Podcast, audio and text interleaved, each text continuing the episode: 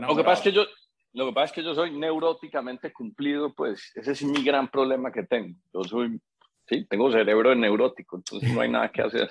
Sí, o sea, 0-0. No, no, 0, no, no 59, 0-0.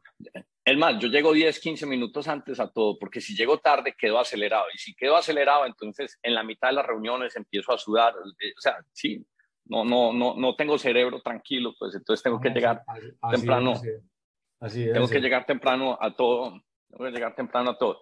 Y Ricky, pues dijo que venía, me mandó las notas de lo que iba a conversar en TikTok la vez pasada, pero quién sabe qué le pasó. De pronto, entonces, pues, si, de pronto si apareciera sería muy bueno. Entonces, yo quería pues resumir para que entremos ya en materia.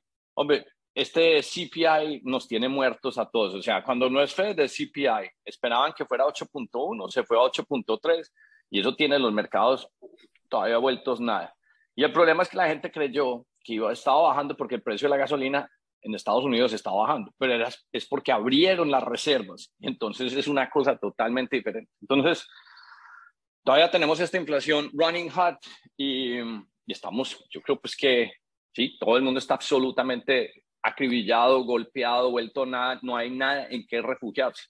Eh, yo hoy mandé, eh, hablando del, del, del, episodio pasado, hoy mandé, hoy mandé un wire transfer a Colombia y, y básicamente calculándole el DXY, ellos no, no lo van a mandar completo porque esto tiene cara de que el peso va a seguir, el peso va a seguir eh, poniéndose barato contra el dólar porque todo el mundo está buscando refugio, pues entonces ese es un gran problemita pues que de estructura que, que, que, yo creo que todavía nos falta por ahí dos, tres meses más de tormenta, aunque ya sí empecé a ver los verdaderos, digamos que, eh, movimientos donde la economía americana sí se está bajando. Ayer, ayer y antes creo que reportaron FedEx y, UPS y como menos, menos 15% la acción.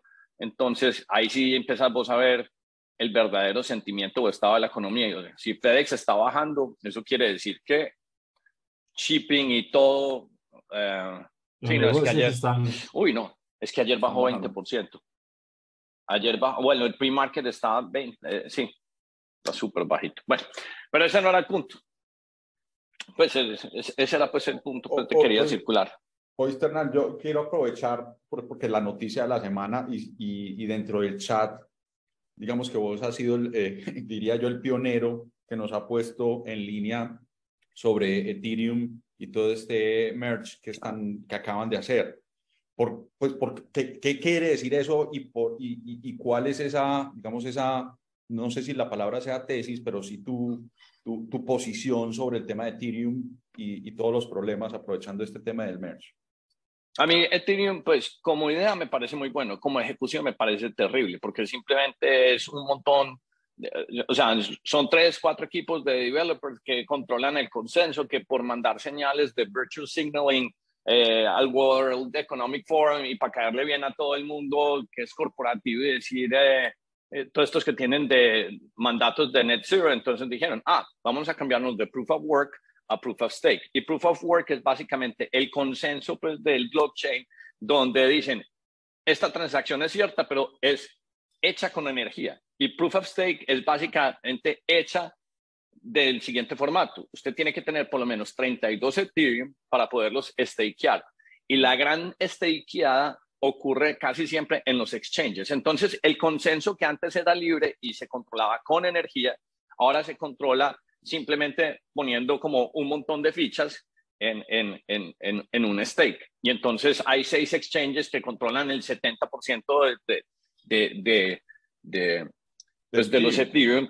Pero el gran problema es que todos esos exchanges tienen que ser compliant con los entes reguladores. Entonces, Coinbase le toca hacer lo que diga el SEC, porque si no lo hacen, entonces cierran el exchange.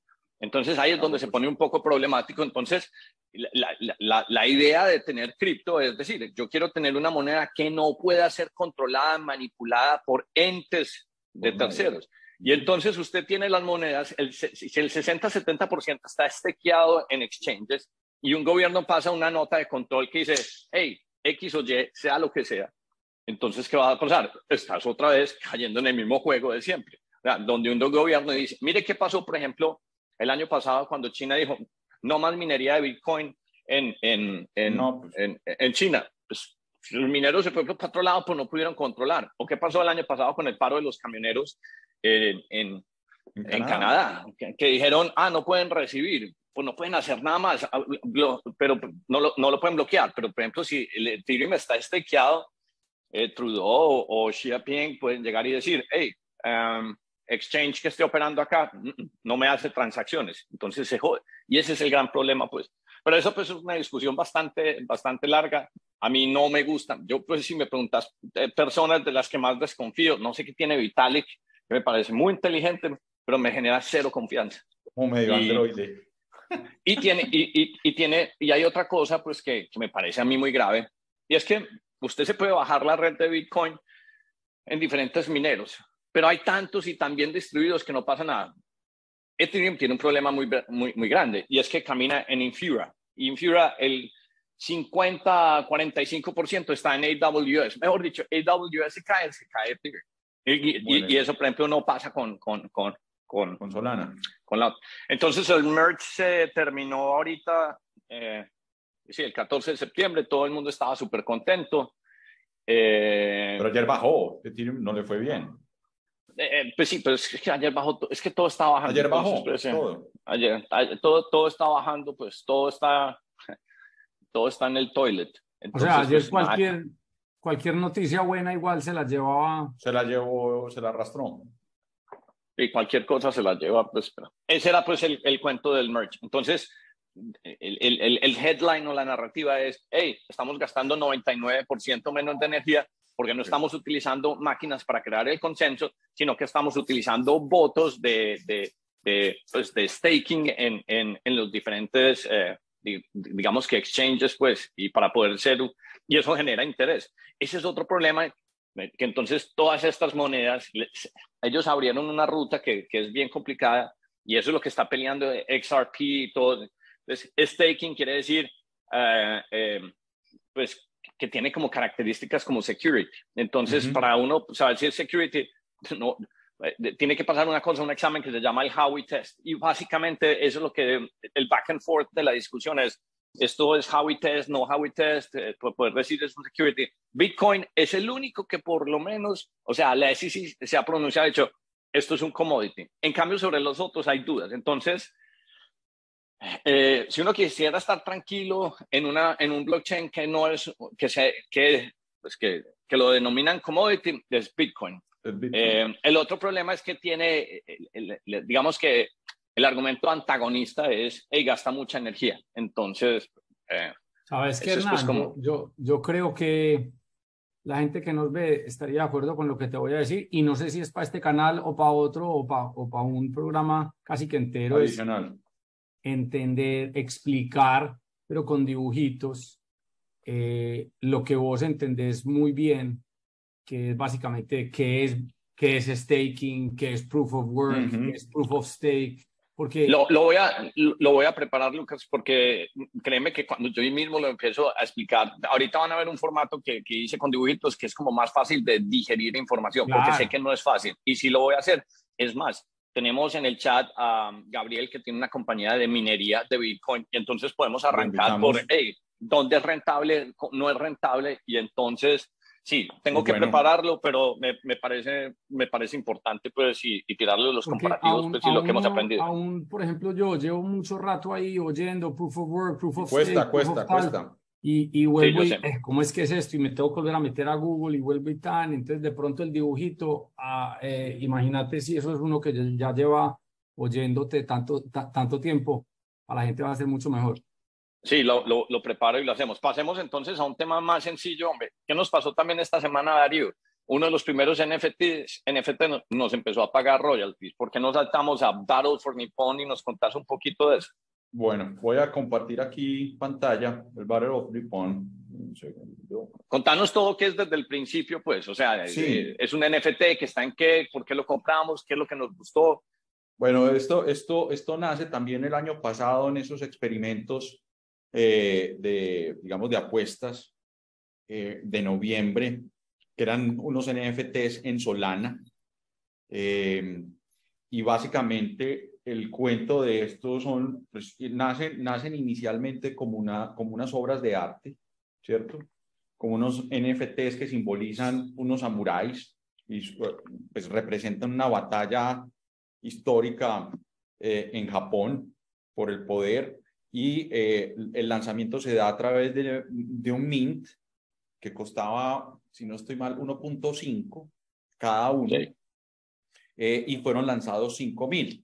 E inicialmente, pues son, son, son, pues son, son unos dibujos, son unos NFTs muy bonitos, muy bien desarrollados, pues con unos elementos eh, gráficos muy, muy llamativos y a la vez eh, arrancan con unos elementos de rareza, de, eh, ya sean gráficos, ya sean algunas imperfecciones o, o, algunos muñecos. Aquí pueden ver, por ejemplo, aquí hay un gorila, aquí hay un samurái, pero con una máscara. Entonces, arrancamos, arrancamos con ese cuento de poder adquirir. De hecho, actualmente, pues dentro del grupo hay 31 NFTs. Pero el fondo de esto, y a, medida que se iba desarrollando eh, este ejercicio, ellos, ellos lo que están lanzando es quizás el primer casino eh, en Web3 del mundo, o uno de los primeros. Y lo interesante era que cada, cada persona que adquiriera un NFT se hacía socio o se hace socio de ese casino. Tiene, tiene la potestad de ser socio. Lo, lo, digo socio, pero tiene una, es un smart contract realmente. Cada uno de los que tuvieran un NFT es un smart contract. Entonces, el objetivo de esto era eh, lanzar el casino, que ya hay varios juegos, ellos han ido lanzando ya varios juegos, y lo que ocurre es que del acumulado, del acumulado de lo que se juega en ese casino, eh, entre un 6 y un 10% de ese acumulado se reparte proporcionalmente a todos los miembros de esa sociedad o que sean poseedores de ese NFT. Y esa primera repartición ocurrió esta semana. Entonces ya empezaron a repartir y pues es súper es, es, llamativo, pues porque prácticamente, pues por ser simplemente dueño, ya empieza uno a recibir una renta ahí bastante interesante.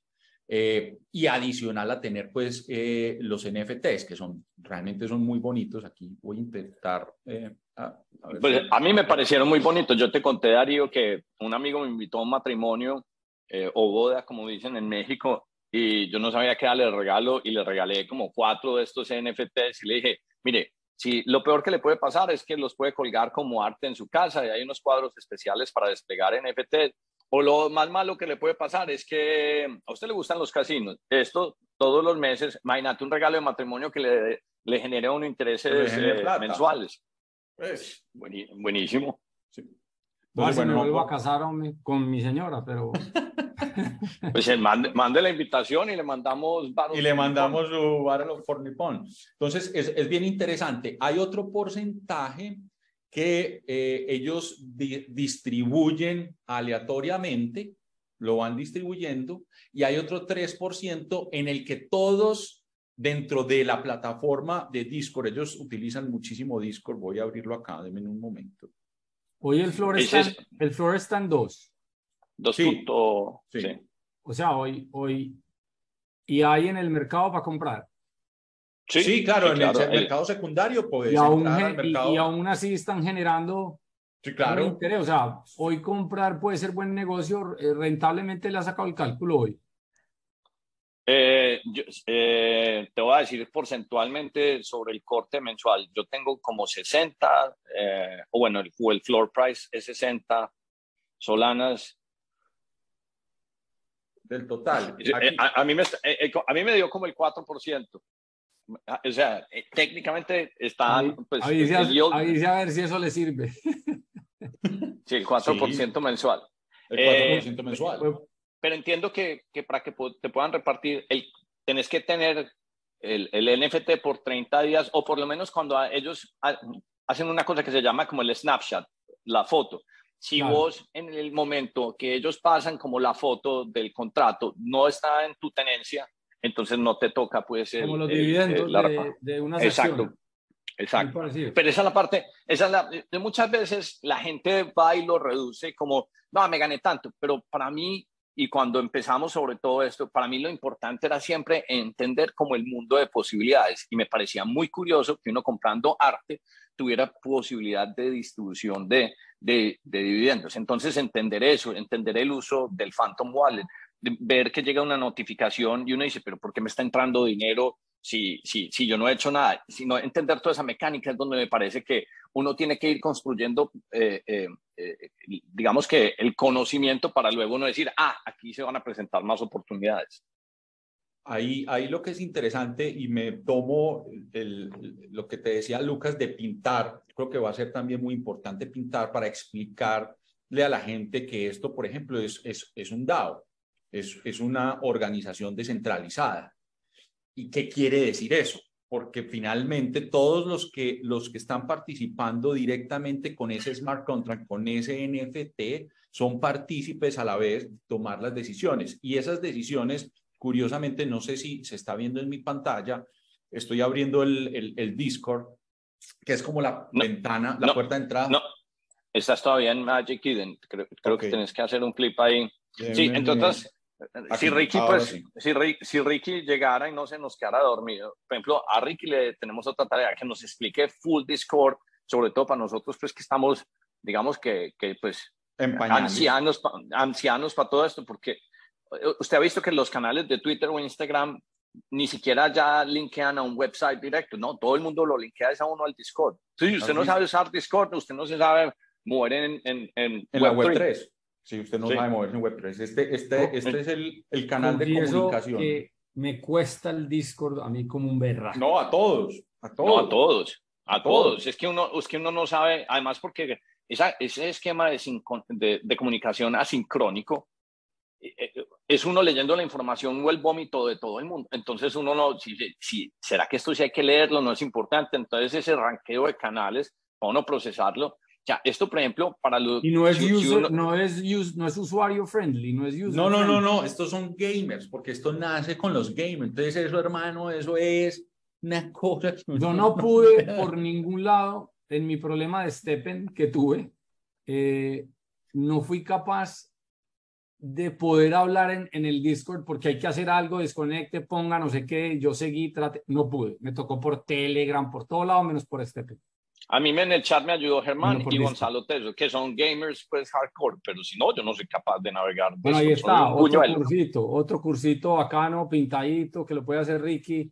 Hay, hay mucho que hacer. Entonces, lo que les quería eh, terminar de cerrar la idea es que todo ocurre acá, en este canal de Discord, y esa es la comunicación constante. De hecho, Hernán recordará que pasó algo muy particular, y es que eh, nacen los NFTs, empiezan a desarrollarse, ellos lanzan un roadmap de lo que tiene que ocurrir, y de un momento a otro anuncian en, el, en, en, en Discord que el CTO, que era en ese momento, hackea las cuentas y se roba los NFTs. Y entonces, ¿cómo así que se robó los NFTs el sitio? Sí, se robó los NFTs y todo eso ocurre en el Discord. Todo el mundo, como, ¿qué pasó? Entonces dijeron, no, denos unos días que vamos a hacer todo para poder volver a recuperar los NFTs y para que ustedes tengan control en los NFTs. Y son tan bravos estos tipos, porque la verdad han sido muy bravos, que recuperan, no sé cómo lo hacen, y le entregan una nueva versión, una, un, una versión 2 de los NFTs a todo el mundo y reactivan nuevamente el proyecto. Pero todo, todo pasa aquí, o sea, todo lo que nos van, van contando, van diciendo, la gente va participando, va ayudando. Es una cosa, pues es, es, una comunidad muy participativa, la verdad. Yo, yo tengo un amigo que, que es dueño de, una compañía de educación y yo hace tiempo le, le, digo, es que usted está enseñando lo que no hay que enseñar. Eso que curso de administración 1, 2 y 3, monte una universidad para enseñar cómo vender Amazon FBA, cómo ser YouTube Content Creator, cómo administrar canales de Discord. Esas son las, o sea, eso es lo que la gente hoy necesita, esos son los skills de hoy para uno poder tener una subsistencia. Es que yo conozco pelados en Twitter que se ganan 3 mil, 4 mil dólares al mes, viven en República Checa, simplemente operando canales de Discord. Entonces, eh, eh, sí, ahí está como el, todo el flow de la información. Em, y entonces, pues, me, a mí me parece que eso es lo que hay que aprender. Lucas, yo sé que íbamos a hablar de un tema de, real estate, pero yo creo que me voy a ir de pronto largo en esta, en esta pequeña presentación que tengo, que, que yo quería, ustedes me han visto que, oír que yo soy súper ultra fan de, de Sam Bankman y eh, pues de FTX, y quería que me dieras control, Darío, a la pantalla mía y es muy importante que me hagan preguntas porque pues yo tengo aquí como una presentacióncita hecha pues del agua mano. Y, y, dejamos el de real estate para la otra. Aquí lo que hay es... dame, dame Darío, por favor, control. Ya deberías poder tener control. Eh, share screen.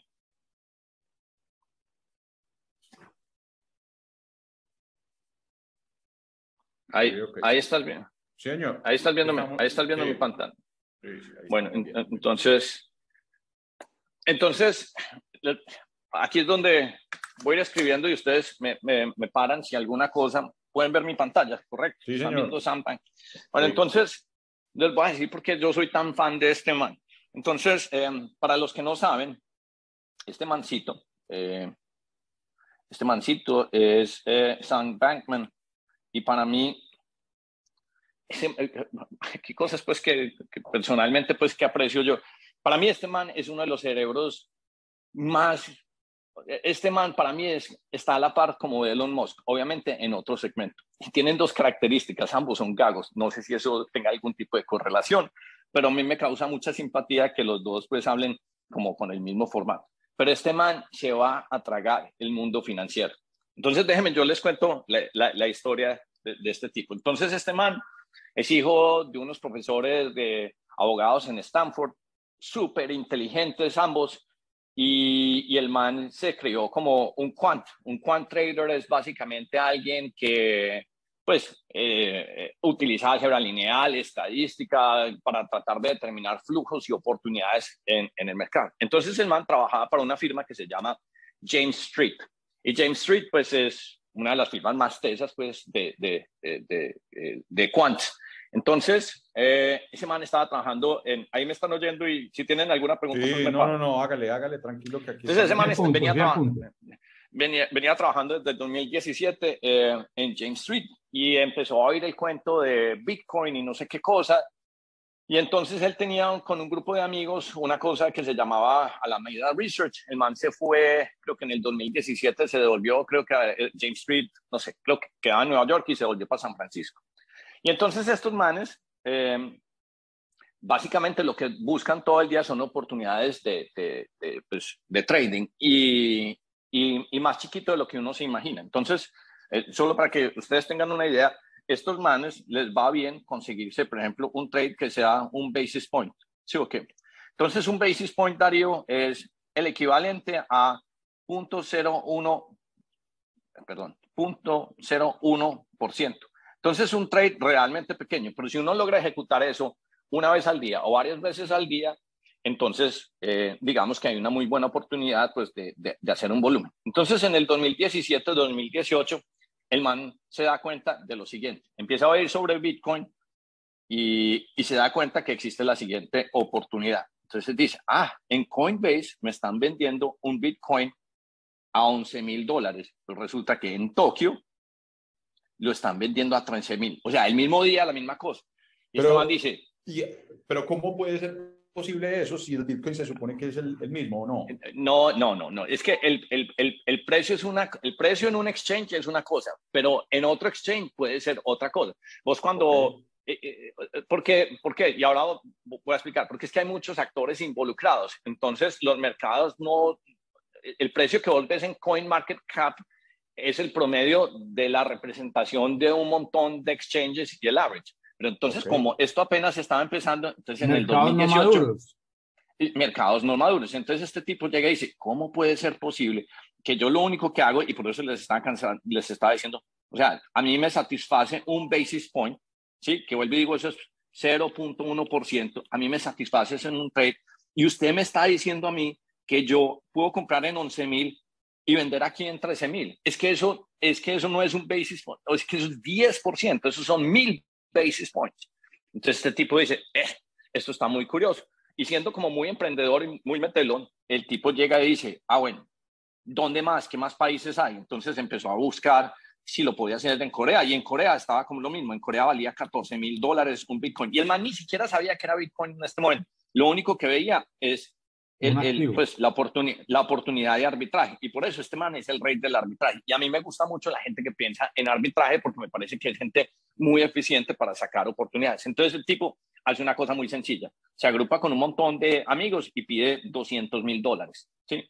Y empiezan a comprar. Entonces para comprar esto les tocaba hacer un poquito de mecánica. Entonces eh, compraban 200 mil dólares equivalentes en Bitcoin acá. Se iban para Japón. Les tocaba irse para poder eh, abrir cuentas en bancos y llegar y decir, ahora tengo que retirar ese dinero. Hicieron esto tantas veces, en un periodo de tres meses, que 200 mil dólares los convirtieron en 200 millones de dólares, siendo puro arbitraje. O sea, este no, man... ¿Por qué no nos llaman a nosotros dos? este, este man llegaba y fletaba charters y cogió a todos sus amigos, que son los otros más nerds del mundo, y básicamente hicieron eso.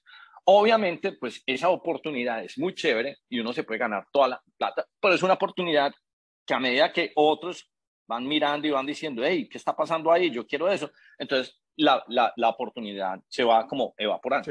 Pero este man hizo eso, pues, o sea, el otro punto es que uno no necesita sino detectar una oportunidad una vez, eh, explotarla tres meses y pues pasa de tener 200 mil dólares a tener 20 millones de dólares. Entonces, el tipo ese, ese es, el, digamos que el, el, primer hardcore usuario de, de, de, de, este arbitraje y lo hace todo vía Alameda Research, que es su otra compañía. ¿sí? Entonces, está claro el tema de la oportunidad y así existen muchos arbitrajes. Es más, existe arbitraje, eh, pues nosotros tenemos un amigo que, que compra eh, Bitcoin en local coins, es un poquito pues más... Eh, digamos que más manual porque hay que pagarlo en efectivo, la gente se tiene que poner de acuerdo, pero aquí, aquí lo importante era que había volumen y se podía hacer y se pudo hacer por tres meses y el tipo redondeó a 200, pero el arbitraje siempre existe entre diferentes exchanges. Existe, por ejemplo, en Nigeria, se dijeron, prohibimos Bitcoin, entonces cuando prohíben el Bitcoin, entonces el Bitcoin si está en 20 mil acá, el Bitcoin en Nigeria está en 23 mil. Entonces, pero, pero, la cosa es que se puede hacer con volumen y que uno no tenga pues mucho problema, pues porque de Tokio a Estados Unidos no hay problema en volver y, y, y mandar esos yens y convertirlos en dólares y volver y, y comprar uh, eh, Bitcoin en Coinbase. Entre Estados Unidos y Tokio, pues el free flow del money es sin restricción. Otros países es mucho más complejo, como nos hemos podido dar cuenta con los wire transfers pues, que mencionábamos la semana pasada. Entonces, ese, ese es ese es como, como, como, como el comienzo de la historia y, la gran oportunidad. Y este man lo único que hizo, pues, donde descubrió eso, fue entrando a CoinMarketCap y ahí se dio cuenta que existía esa oportunidad de, de, de, transar todos esos basis points. Entonces, esto es un trade normal para ellos, que vuelvo y digo, esto es 0,1.01%. ¿Sí? Entonces, cualquier cosa de más de 10 basis points, pues es una oportunidad gigante. Entonces, ahí el tipo empieza a, a, a maquinar. Entonces, después de estar maquinando, como el tipo era un usuario de, pues de todos estos exchanges, entonces era Bitfinex, eh, Bitstamp, uh, OKCoin, eh, Coinbase, el tipo empieza a decirse, bueno, estos, estos, estos exchanges son básicamente pues unos, son, son unos monstruos, pues son unos monstruos de, de ganar plata. En el 2018, solo para que ustedes se tengan, digamos que una, una dimensión de la oportunidad de negocio, y este man era un usuario pues hardcore que estaba haciendo el arbitraje. Entonces, y esto es, vuelvo y digo, 2018, simplemente porque estoy hilando hacia el cuento de la oportunidad de cripto. O sea, se transaban entre 5 y 10 billones de dólares al día en cripto. Y los exchanges, ¿saben cuánto se ganan los exchanges? Los exchanges se ganan 4 basis points. Entonces, 4 basis points de 5 o 10 billones de dólares pues de 5 millones de dólares son 2 millones de dólares al día. Los exchanges trabajan 24/7, 30 días a la semana. Eso quiere decir que un exchange está botando más o menos 60 millones de dólares al mes y eso pues al año son 720 millones de dólares eh, eh, pues técnicamente en profit. Hmm. Entonces este tipo dijo, eh, yo, yo, yo tengo que hacer algo acá porque es que esto es una máquina de, de, de, hacer plata. Entonces digo, ¿y qué hay que hacer pues para, para, para, para yo poder operar eso? Entonces, Entonces, como el man sabía mucho de arbitraje y usar derivados y futuros y todas estas cosas, el tipo dijo, hey, tengo un amigo, un socio, y voy a escribir entonces un, un pues, eh, eh, el software para un order book eh, de una cosa que sea más eficiente. Y así es como nace FTX. El order book, Darío, es básicamente esto que ves acá. Y esto es simplemente, aquí hay, aquí hay, perdón, aquí hay compradores. Espérate que no sé por qué no me está escribiendo esta. Aquí hay compradores. Eso, ahí está, Y aquí hay vendedores. Y entonces uno va haciendo match. o sea, es en esencia un, un, un, un matching engine. Entonces la oportunidad de, de, de, de, FTX, y aquí es donde digo que se parece al otro genio, pues que es Jeff Bezos, digo, estos engines se están cobrando 4 o 5 basis points, entonces eso es mucho dinero, entonces tu margen es mi oportunidad, entonces yo voy a hacer una cosa buena. Y el volumen apenas estaba empezando a crecer. O sea, estamos hablando de 2018, pero ya había 5 o 10 billones de dólares transados al día en cripto. ¿Por qué? Porque obviamente pues el mundo de cripto es la esponja de liquidez de toda esa impresión de billetes que hubo pues en, en pandemia y post pandemia. Entonces, entonces dijo, pues aquí me lo voy a meter yo. Y además porque se dio cuenta que el mundo de los derivados, que solo existe eh, fue afuera de Estados Unidos, está hecho por un montón de degenerados. Y ahora les voy a contar por qué está hecho por un montón de, de, de, degenerados. Entonces el tipo llegó y dijo, mm, si yo, me, si yo me invento ese matching engine, pues que es el que crea el order book, pues básicamente, y, esto es muy, esta, esta parte es muy importante entenderla, básicamente es como si yo me estuviera inventando un Airbnb y un Uber. Un Airbnb y un Uber es un matching engine. Pero Airbnb tiene que hace un match porque hay una casa. Entonces hay muchas personas y hay personas involucradas en un proceso de consumo. Lo mismo en Uber. Pero aquí la gran diferencia es que simplemente está la, la, la orden de compra y la orden de venta y no hay gente. Entonces es el mismo negocio, 30 veces más grande, pero simplemente multiplica el efecto de, de, de, de, no tener que estar con, con, con esa interacción, con esa, exacto, con esa interacción, con esa interacción humana. Entonces este man, se crea, este man se crea esa máquina y de ahí es cuando nace FTX. Y FTX es un monstruo de largo plazo que nadie está viendo venir. Entonces, más, una de las cosas por las que yo empecé a comprar Solana es porque este mancito hace en el 2019, perdón, en el 2021, en el 2021 en Twitter estaba una famosa apuesta que dice, alguien le dice, eh, ¿cuánto Solana vas a comprar? Y me dice, todo el Solana que usted me pueda vender a tres dólares, me quedo yo con él. Y cuando yo empecé a leer esa señal, dije, eh, este tipo, ¿por qué está haciendo eso? Y resulta que este man por detrás fue el principal fondeador de una cosa que se llama Serum, que es, eh, que es el, principal fondeador. Pues le metió a Solana, ha comprado mucho Solana, pero es el fondeador de Serum.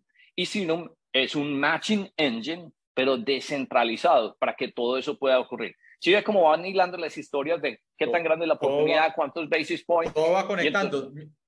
De, hecho, mientras, perdón que te interrumpa, pero mientras que, mientras que vas contando, yo estoy buscando en Twitter para poder conectar y buscar todas esas cosas, porque pues este tipo es un, pues yo ya lo seguía, yo ya lo seguía, pero todo esto que estás contando pues es fascinante. Ya, ya era ídolo de nosotros, no por todos estos detalles, pero ya era ídolo. Sí, ya era, ídolo, ya era ídolo. Los, los, los, detalles son muy importantes, no solo para tenerlo como una historia, sino para tenerlo como una tesis de inversión. Y cuando uno sabe para dónde va alguien de estos grandes, entonces uno se pega como una remora de la ballena en la cola y uno dice, ah, entonces Sinum es el, es el matching engine o el order book para todas las transacciones que van a existir en el futuro, que inclusive son sintéticas. Hoy usted en día puede comprar una acción de Tesla a través de FTX pero usted no está comprando una acción de Tesla, usted está comprando un, un derivado sintético que es una representación hecho en cripto de, del precio de Tesla, eh, pues del papel de Tesla pues en, en, en, el mercado. Y todo lo hace porque tiene tecnología y porque se da cuenta pues de, de, de, de, toda, de toda esa oportunidad. Y una de las cosas que más le impresionó a este man es que mientras hacía, digamos que, uh, vuelvo y digo, el, el ARB de Japón es una cosa que yo creo que pasa una vez, como dicen los gringos, once in a, blue moon, porque es que es un arbitraje muy grande. Entonces el tipo dice, bueno, yo necesito un negocio que sea consistente, donde yo pueda hacer eh, un retorno más, más, eh, más que, mm, pues más predecible y como yo soy gran usuario de las plataformas de cripto, sé dónde están las oportunidades. Entonces el man crea su FTX y, y, y, y, empieza a navegar ahí. Y una de las cosas que, y esta es la parte donde es puro wild, wild west, que se da cuenta, es que todos estos Bybit, Bitfinex, eh, eh, Bitstamp eh, tienen derivados. Derivados, básicamente, pues Darío, quiere decir que vos, por ejemplo, puedes comprar eh, el precio de Bitcoin a seis meses, a un año, vos puedes hacer short, o sea, no es, no es mercado spot. Mercado spot es comprar y vender una cosa, pero derivado es meterle pues toda la palanca de, de, eh, financiera que existe. Y entonces este tipo se da cuenta de lo siguiente, que todos esos exchanges, como tenían tanto dinero, es que mire lo que pasa cuando usted se está ganando dos, dos millones de dólares todos los días se volvieron degenerados y nadie le, le, prestó atención a los risk engine. Y entonces la gente empezó a comprar un Bitcoin y le metía palanca de 125 o palanca de 150. Y entonces como el mercado estaba en ascenso y en bonanza, pues eh, nadie se daba cuenta que la gente realmente no es buena en matemáticas y empezaron a perder plata. Por decírtelo así. Y esto pues lo estoy tomando de palabras de Sam si usted tenía un PNL, pues un profit and loss del 84%, pero el resto de los otros usuarios em, eh, que, que, estaban transando y usando derivados perdieron, no sé, 5, 10, 15 millones de dólares.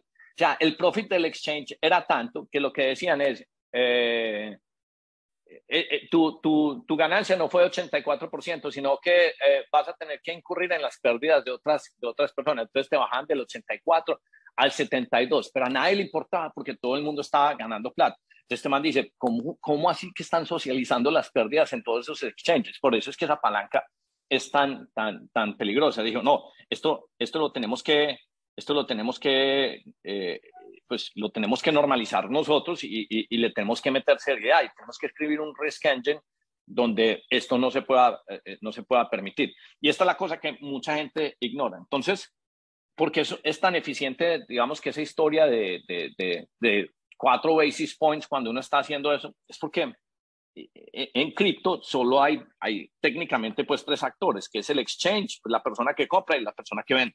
Pero en equities, o sea, eso tiene una cadena como de seis personas. Entonces no es un mercado tan eficiente. Y cuando digo cadena de seis personas es que para uno, eh, por ejemplo, eh, yo que compro acciones en, en Robinhood, o sea, yo no se las estoy... Eh, cuando yo entro a Robinhood, no es otro vendedor el que me las pasa a mí. Hay un clearing house y hay un broker y hay alguien que compra todo ese volumen. Entonces eso pasa por un montón de partes y entonces por eso también pues son muy ineficientes. Entonces man dijo, esto es lo que yo tengo que explotar, esto es lo que yo tengo que crecer. Y este man, después de mostrar los trades que estaba haciendo en, en Alameda Research, se fue y levantó plata uh, de los más duros que hay en el planeta Tierra.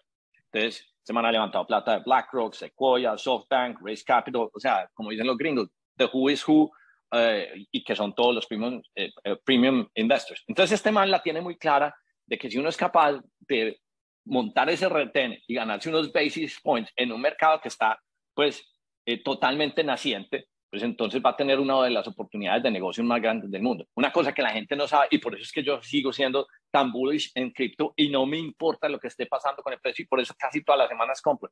Usted sabe que en Estados Unidos, que es el mercado financiero más grande del planeta Tierra, no existe derivados de cripto. No existe en Estados Unidos en este momento. Eso, y eso quiere decir que el mercado podría ser seis, pues diez veces más grande si solo en Estados Unidos existiera derivados. Es más, FTX está radicado en Bahamas, otra de las razones por las que yo soy súper bullish en cripto y a mí no me da como mucho susto cuando empiezan a decir que es que cripto no sé qué y, y, políticos. El mayor donante de la campaña de Biden es Sam Bankman. ¿Usted ¿Ah, sabe qué quiere decir? El mayor donante de la campaña de Biden fue Sam Bankman. El mayor. Entonces, pues, este man está jugando. Eso dice mucho. Eh, está jugando este, este, este, man está jugando, pues, como 4D chess y por eso me gusta, pues, como, como tanto la historia y, y, y, me gusta, por ejemplo, estas conexiones. Ah, yo quiero un matching engine. Ah, yo quiero utilizar Serum, que es un token de Solana, porque yo sé que Solana es el que me va a dar la capacidad de crear la infraestructura para yo hacer la mayor cantidad de transacciones por segundo. O sea, e, estos manes se van a comer a Nasdaq, se van a comer a New York Stock Exchange, porque simplemente saben que si crean un mejor matching engine, saben que si hacen el lobby que se necesita para que en Estados Unidos se metan derivados y, y, le meten la tecnología que hoy en día están utilizando, pues a mí me parece que lo único que hay aquí es una oportunidad de crecimiento. Pero todo arranca, todo arranca porque el tipo llega y se mete a CoinMarketCap, ve una oportunidad de arbitraje y de ahí desarrolla a la medida research con tres amigos, cuatro amigos, chartean un avión desde San Francisco. En un verano arrancaron con 200 mil, después lo crecieron hasta 200 millones de dólares y de ahí para adelante, pues toda esa historia, eso es FTX. Hernán, no sé si tiene No, señor. pero cómo, o sea, listo, la historia es fantástica y, y, y el man es un berraco. Y uno cómo, cómo pudiera uno aprovecharse de eso, uno cómo, lo, cómo invierte en Sam Backman, pues o- o- hoy no se puede, pues porque FTX no se puede comprar, eh, se puede comprar Solana, se- seguirlo a él, ¿o qué? Digamos. Eh, eh, ¿Qué he hecho yo? Y por eso pues he sido como tan, tan, ¿cómo se dice? Eh, pues eh, en inglés es adamant, y por eso he comprado tanto Solana, porque me le he creído la tesis, pues. Eh, Y, es la única y- manera también de estar detrás de él, porque pues nada más puedo, ¿cierto? Eh, No sé si de pronto, si te metes a un Equity Zen, a un Forge, pudieras comprar secundarias de FTX. Pero para mí FTX se va a tragar a todo el ecosistema financiero. Porque además tienen otra cosa que me gusta muchísimo. Uno diría que FTX es un equipo por ahí de 400, 500 personas. Este man no trabaja sino con poquitas personas. El equipo de FTX son como 20 o 30 personas, porque tiene una tesis donde, donde el tipo dice, hombre, eh, en, el momento que usted pasa de ciento, vos, vos te sabes un número, aquí me voy yendo por las ramas, pero vos te sabes el, el- cuál es el Dunbar's number, eh, que es básicamente 150, donde dice que uno, después de 150 personas, eh, pierde la capacidad de interacción y de comunicación. Entonces, después de cierto threshold, es muy difícil trabajar en equipo. A mí me gusta simplificarlo y ponerlo un poquito más eh, colorido. Todo el mundo jura que tiene muchos amigos y yo le, yo, la pregunta es, ¿cuántos de los amigos suyos van a llorar cuando usted se muera? Entonces, eh, y, es, y es esa relación, pues, números, interacción con la que uno puede eh, sostener como, como, como, como un buen equipo. Y este, el equipo de esta gente es chiquitísimo. Son 30, 35 personas, pero son los más mercenarios del mundo. O sea, en Twitter todos se mueren del miedo, todo, todo cripto Twitter se muere del miedo cuando ven a Alameda Research o las billeteras de Alameda Research entrando en acción, comprando, vendiendo. Sam, Tra sí, Sam Trabuco era el CEO de Alameda Research y recientemente eh, renunció, pero todo el mundo se muere del miedo porque es que estos manes saben que es, que es, que es arbitrar. Otra de las cosas que yo, que, que yo, que yo pensaba es que creía que se iban súper deep dive en la tecnología. Y no, estos manes los que son, son unos quants de sentimiento. Entonces, si hay el speech de tal cosa, esto es lo que va a pasar. Si hay el speech de esto, mercados, precio, esto es lo que va a pasar. Y esa es la parte pues que me parece como, como muy, eh, pues, muy interesante pues de, de, todo el cuento y por eso pues lo sigo pues a raya y, y trato de, de, de, mirar todo lo que está bueno, haciendo. y la otra parte loca y bonita de la historia es eh, su personalidad, ¿no? El tipo, eh, el carro en el que anda, eh, el, el, la relación con el dinero del tipo, lo que, lo que entendí en un video que vimos es que... Lo va a donar todo. 30, lo va a donar 30, todo. 30 billones de dólares y todo lo va a donar. ¿El tipo hoy vale cuánto? Como 30. ¿No vale 30? No, no, no. Sí. Como 30 y, y fue básicamente ahorita, después de lo de 2018, Terra. Des, después de lo de Terra Luna, fue básicamente como el backstop de, para pa tratar de, parar todo el contagio. Entonces, cuando Voyager, eh, blockchain, mejor dicho, cuando todos empezaron a ir, esto se empezó, este man empezó a comprarlos. Es más, compró el 10% de Robin Hood también. Eh, este ha comprado todo y en este momento creo que está levantando fondos para comprar más. Pero es que, pero es que este man le queda muy fácil porque se va para BlackRock, se va para Sequoia y le llega y le dice, ah, mire lo que está haciendo el plata. Y entonces, este muy seguro va a terminar siendo, pues, eh, sí, la plataforma financiera más grande del planeta Tierra, creo yo. Eh, puede que Binance y, y, y él. Su misión es un poco, pero ya en la parte filantrópica, el hombre es el, el, el tema del, de la hambruna, del hunger, ¿o no? No eh, ese, ese, man, yo le he visto más como un ángulo político, pues, eh, donde dice, escoger buenos representantes, el man es vegano, no, no sé qué planes o proyectos tenga de, de hambruna, aunque sí se cree el cuento de que todas estas, o sea, democratizar el acceso a todas estas herramientas financieras, pues eh, pueden elevar el, el, el, el estado de, pues de, de, muchas más personas al poder tener acceso. No, pues impresionante. El hombre es impresionante. Pues, mira, yo cuando eh, este tipo me acuerda en, acciones y, y, la historia es hasta similar. Yo no sé si vos sabes quién es Jim Simons. Sí, claro. No, es que Jim Simons es el de Renaissance Capital y su socio era colombiano, pero se claro, mató. Por eso, por eso me acuerdo de... Y, y la comunidad eh, eh, judía colombiana muy cercana a él porque tres de ellos estudiaron con él en, en, en MIT y él fue y los, él los busca. Jim Simon se gradúa tal y después de un tiempo va y los busca a Colombia y les dice, hey, ¿ustedes en qué andan? No, yo, porque es que yo creé este, este, quant, este fondo de quant que se llama Medallion Fund, porque no invierten en mí? Y, y ese tipo les convirtió en 20 años un dólar, se volvió 70 dólares eh, a todos estos tipos que le metieron buena plata. El primer año fue negativo, aguantaron y de ahí para adelante, pues ese fondo hoy le devolvieron la plata, hoy no hace por ahí siete años más o menos. Yo siempre lo busqué para tratar de meterme eh, y, y, y, después en los que salieron pues como, como paralelos, no fue lo mismo, pero ojo esto, promedio histórico neto de comisiones, 37% anual, Jim Simons. Esa manera una cosa, el ídolo mío hasta pues hasta ahorita que llegó este, este Sam, puede que lo, los banquee. E, este puede que sí, sí, sí. Pero sí, el tipo es súper inteligente y también tenía todo, decía, es que si recibo más dinero muevo el mercado y si muevo el mercado entonces me voy en contra de lo que yo estoy haciendo. O sea, la tenía un matemático y me impresionó mucho que el socio suyo pues fuera un colombiano. Y le devolvió el dinero a todos los, a todos estos locos, les digo, hermano, esto ya para mí, para los empleados nomás, y se quedó con ellos. Le digo que la comunidad quedó loca, no sabían qué hacer con la plata. Después de estar al 37% durante 30 años, vaya y busque a dónde va a poner la platica al, 5, al 6 o al 7. Sí, sí. Muy bueno, Entonces, muy buena clase, buena clase. conversación, pero voy a tratar de hacer más así. Lo que pasa es que siempre toca digerir información para ponerlo pues como en esos bullets fácil.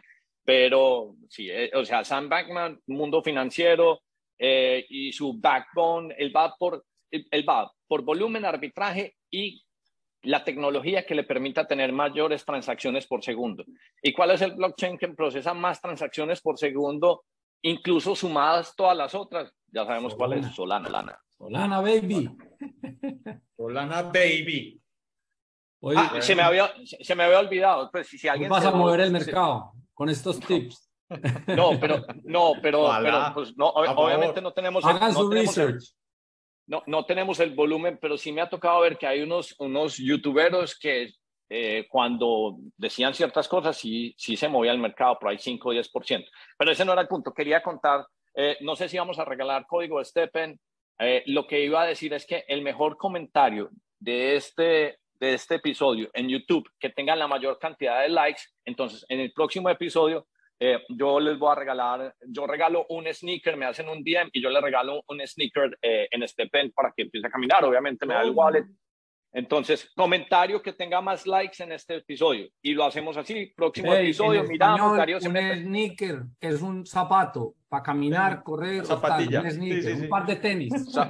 zapatilla, sí, de este pen. O sea, el que más likes tenga, eh, en el comentario de YouTube, luego DM a mi, a mi Twitter y le paso pues una zapatilla. Entonces el que hubiera oído hasta el final y, esté prestando atención. Acá hay códigos, acá hay códigos, así que ah, avise o si los colgamos o qué. O no, para que regala uno verbalmente y listo. Acá tengo uno ya, acá está 105 80011. Mira, otra cosa, un par de personas me han escrito que bajan el app y tal y tal, pero ¿y qué? ¿Cómo compro las solanas? ¿Dónde las compro? ¿Cómo la bajo? ¿Cómo lo paso? Pues que, ah, pero eso yo creo que vos tenés unos tutoriales en alguno de tus canales o no. Sí, en, en, en, en Tareas Plus tengo un playlist. Y los hemos compartido. Y los En hemos Tareas compartido. Plus, listo. Sí, Se lo voy a... Sí. Y sí, y te- pues tenemos que nuestro editor se le varó el computador, pero vienen más TikToks. Eh, si nos quieren seguir 10AM Pro en TikTok, 10AM Pro pues acá. Y pues, ya saben, hasta la próxima entonces. Excelente. Una vaquita Muy para el editor, una vaquita para el editor. Bueno, muchachos, nos vemos en ocho días.